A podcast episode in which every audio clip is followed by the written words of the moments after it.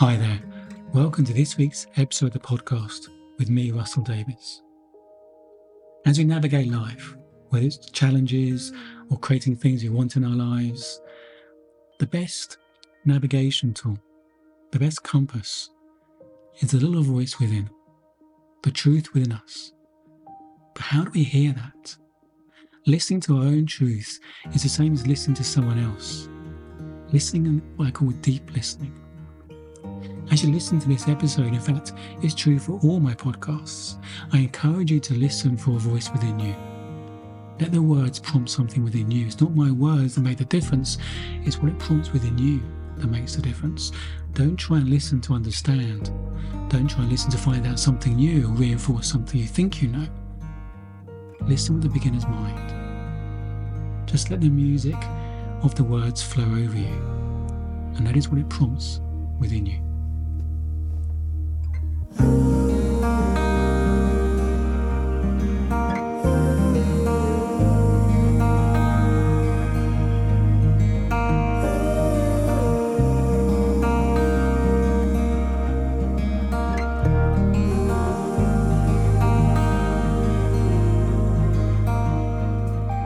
Today I want to talk about the subject of listening. Have you noticed when you listen to someone, I know that I sometimes can be aware of how I'm listening, what's going on with my own kind of psychology or mind as I listen, and sometimes I realise I'm distracted.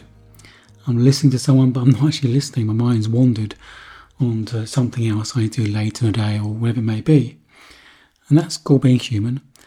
Sometimes I'm listening and I'm actually evaluating what they're saying, whether I agree with it or understand it.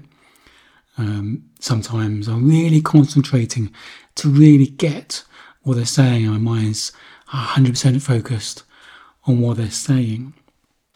And that sounds like a really good way to listen, to be really focused and concentrating. I'd say actually I'm still trying too hard and not actually properly listening. I'd say probably listening comes down to what I call deep listening, which I'll unpack in a minute. And this is relevant for listening to others as well as listening to ourselves. But I'm going to start by listening to others. And that idea of evaluating or concentrating can be really kind of common. And we know when we're distracted or not, we know that's not helpful. If we're completely distracted and we catch ourselves, we bring our attention back to the person we're listening to.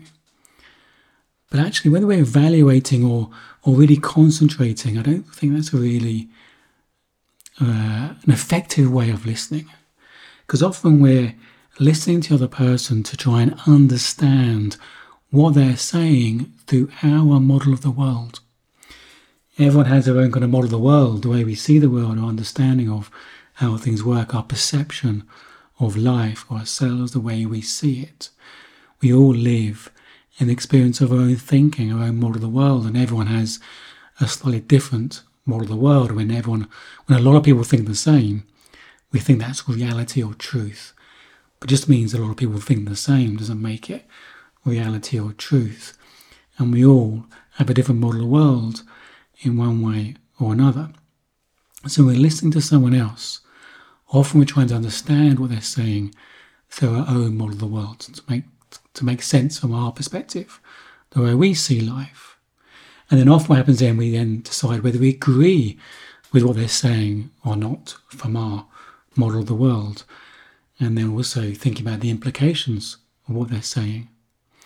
And almost we're doing these checks.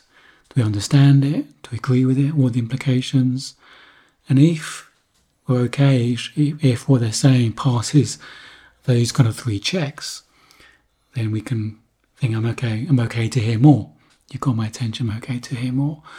And so often when it doesn't pass one of those three checks, we kind of shut down, or we start getting defensive, or we just talk back from our perspective. We're not actually listening anymore. And the idea is to try and listen without thinking, because this trying to evaluate, understand, whether we agree, we're thinking while we're listening. And the truth is, you can't listen and think at the same time.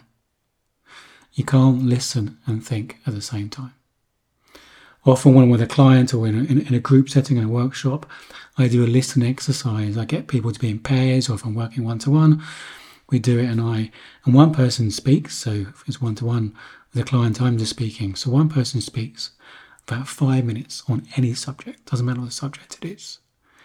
And the other person just listens without having to give any social cues, without even to have a look at the other person, to listen but notice what's going on in their mind as they listen.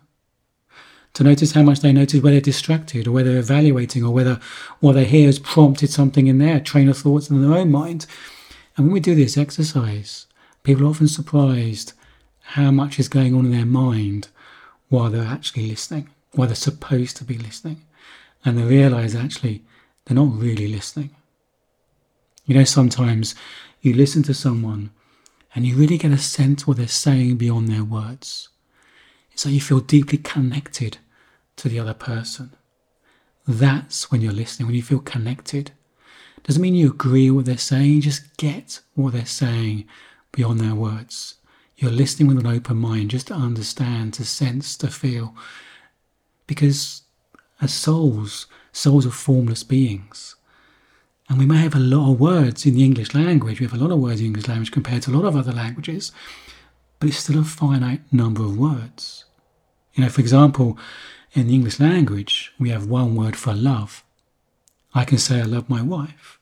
I love Marmite. I love Spurs, Tottenham Hotspur. They're different forms of love. I think the Greeks have 9 words for love. Makes more sense. I don't think it's true, but I wish it was true. It makes sense. It might be true that they say the Eskimos have over 100 words for snow. Makes kind of sense because there's different forms of snow. But it just shows we have a finite number of words. And when our soul is communicating, our soul is formless. And when you're listening with a quiet mind, it's 2 souls connecting. You really get a sense of what they're saying beyond their words. When I was first qualified as a therapist and coach, and I was speaking to a client or listening to a client with a client, sometimes I'd hear my coach's voice in my head saying, "Why are you speaking?" And sometimes we feel we need to speak almost to fill the void or fill the silence. Sometimes we can be uncomfortable with silences. I never forget a coaching training. Someone at the back of the room asked a question, and the coach at the front got into conversation with this person. It became a bit of a coaching conversation, and the coach asked this participant a question, quite a searching question, and the participant got quiet, and the coach got quiet, and waited and waited. A lot of people were looking back at the participant, waiting for their response. And as the silence got longer and longer and longer, more and more people were turning to the front of the room, looking back at the coach, saying, "What are you going to do next?" But the coach just held that silence. The coach knew that that's what that person needed, was silence. And in that silence, they'd find the answer themselves. And if the answer comes from them, it's far more powerful. That's exactly what happened. And the coach admitted that was uncomfortable, especially with more and more people in the room looking at him, saying, "What are you going to do next?" He just bit his tongue. I know another rabbi that went to see someone with mental health problems. A member of his kind of synagogue said that his son had been sectioned with mental health and wouldn't speak to anyone. I can't remember the technical term. He just wouldn't speak to anyone, and asked Shaw whether they were going to speak to him and spend some time with him. And Shaw said, "I'm not specifically trained in mental health, but I'm very happy to spend some time with him if that's helpful." So Shaw went to see this young lad, and Shaw started talking. About 10 minutes into their time together, Shaw realised he was just talking to fill the silence. So he just got silent and decided he wouldn't speak unless he felt really inspired to say something. And he spent the rest of the time just in silence. Another half an hour or so just being together in silence. And when it's time for Shaw to go, he said to the young lad, "Thank you. I really enjoyed our time together." And he was genuine. He felt a sense of connection to this young lad. And I'm sure if they carried on doing that, that young lad would have opened up to him. I'm sure he felt a sense of connection as well, with no expectation, no pressure. So you can't listen and think at the same time. And we're talking to others, and we're listening to others. Often we're not actually really listening. And the same applies to ourselves. How much are we really listening to ourselves? How much are we thinking and analysing our thinking, wrestling with our thinking, rather than just being? When our mind settles, we access a deeper part of us, our soul, our instinct, our intuition.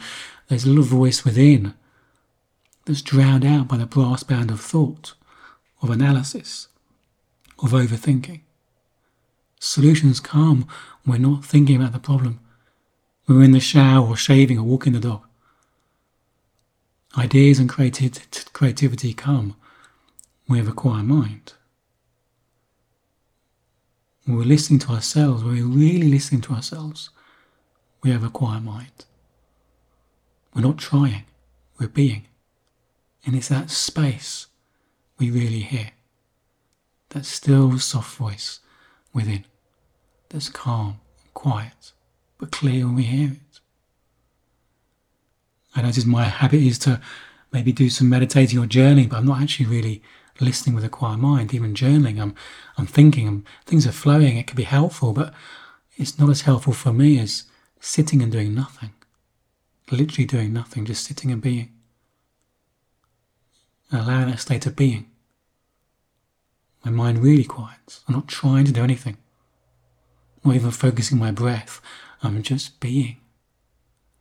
Just being, sitting, say for 15 minutes, and just be. My mind quietens. I get clarity, perspective. It's like when I'm out running. I get clarity, I get perspective. I'm not trying to solve any problems or do anything. I'm just enjoying the flow of the moment, being in the moment, being with my body. Just being. There's a flow, an ease, a presence, a being. And that's when you begin to really hear yourself. And I personally believe we're connecting to something bigger than us in that space. Ideas, solutions, creativity come through us. I do believe in the loving energy of life that can prompt us and guide us in that space. But whether we believe that or not is almost irrelevant. There's something deeper in us, our wisdom, whether you believe that comes from something bigger or it's just within us. That's the space we access in that state of being. In that state of being, that's listening. That's listening. Let's just be aware next time you're listening to someone or listening to yourselves, are you really listening? Or are you thinking? You can't listen and think at the same time. And there's gold in that deep listening and a sense of connection. Seek a sense of connection. Be present to someone. When you sense a connection, that's listening. You hear something beyond the words, which is gold for them, gold for you. And listening to yourself in that way can be profound. Insights, creativity, direction, clarity come that bring more ease and flow to life. Enjoy listening. Loving you.